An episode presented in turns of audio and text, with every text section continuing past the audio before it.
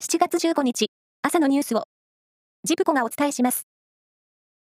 電力需給の逼迫が心配される中、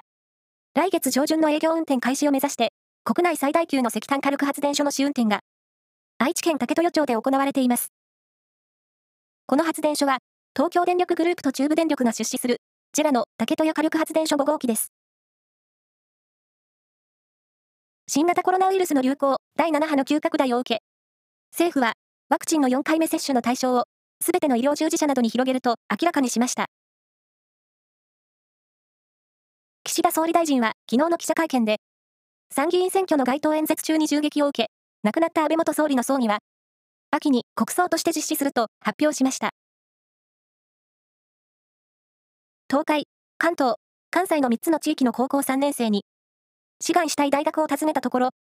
東海では、名城大学が6年連続でトップとなりました。関東では、早稲田大学が2年連続で、関西では、関西大学が15年連続でそれぞれトップでした。将棋、王位戦の第2局が札幌市で行われ、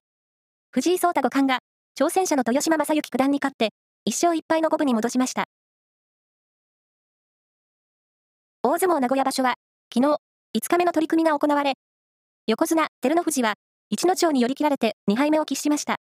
一ノ城は、5連勝で、単独首位に立ちました。プロ野球、中日は、ヤクルトに4対1で勝って、3連勝です。以上です。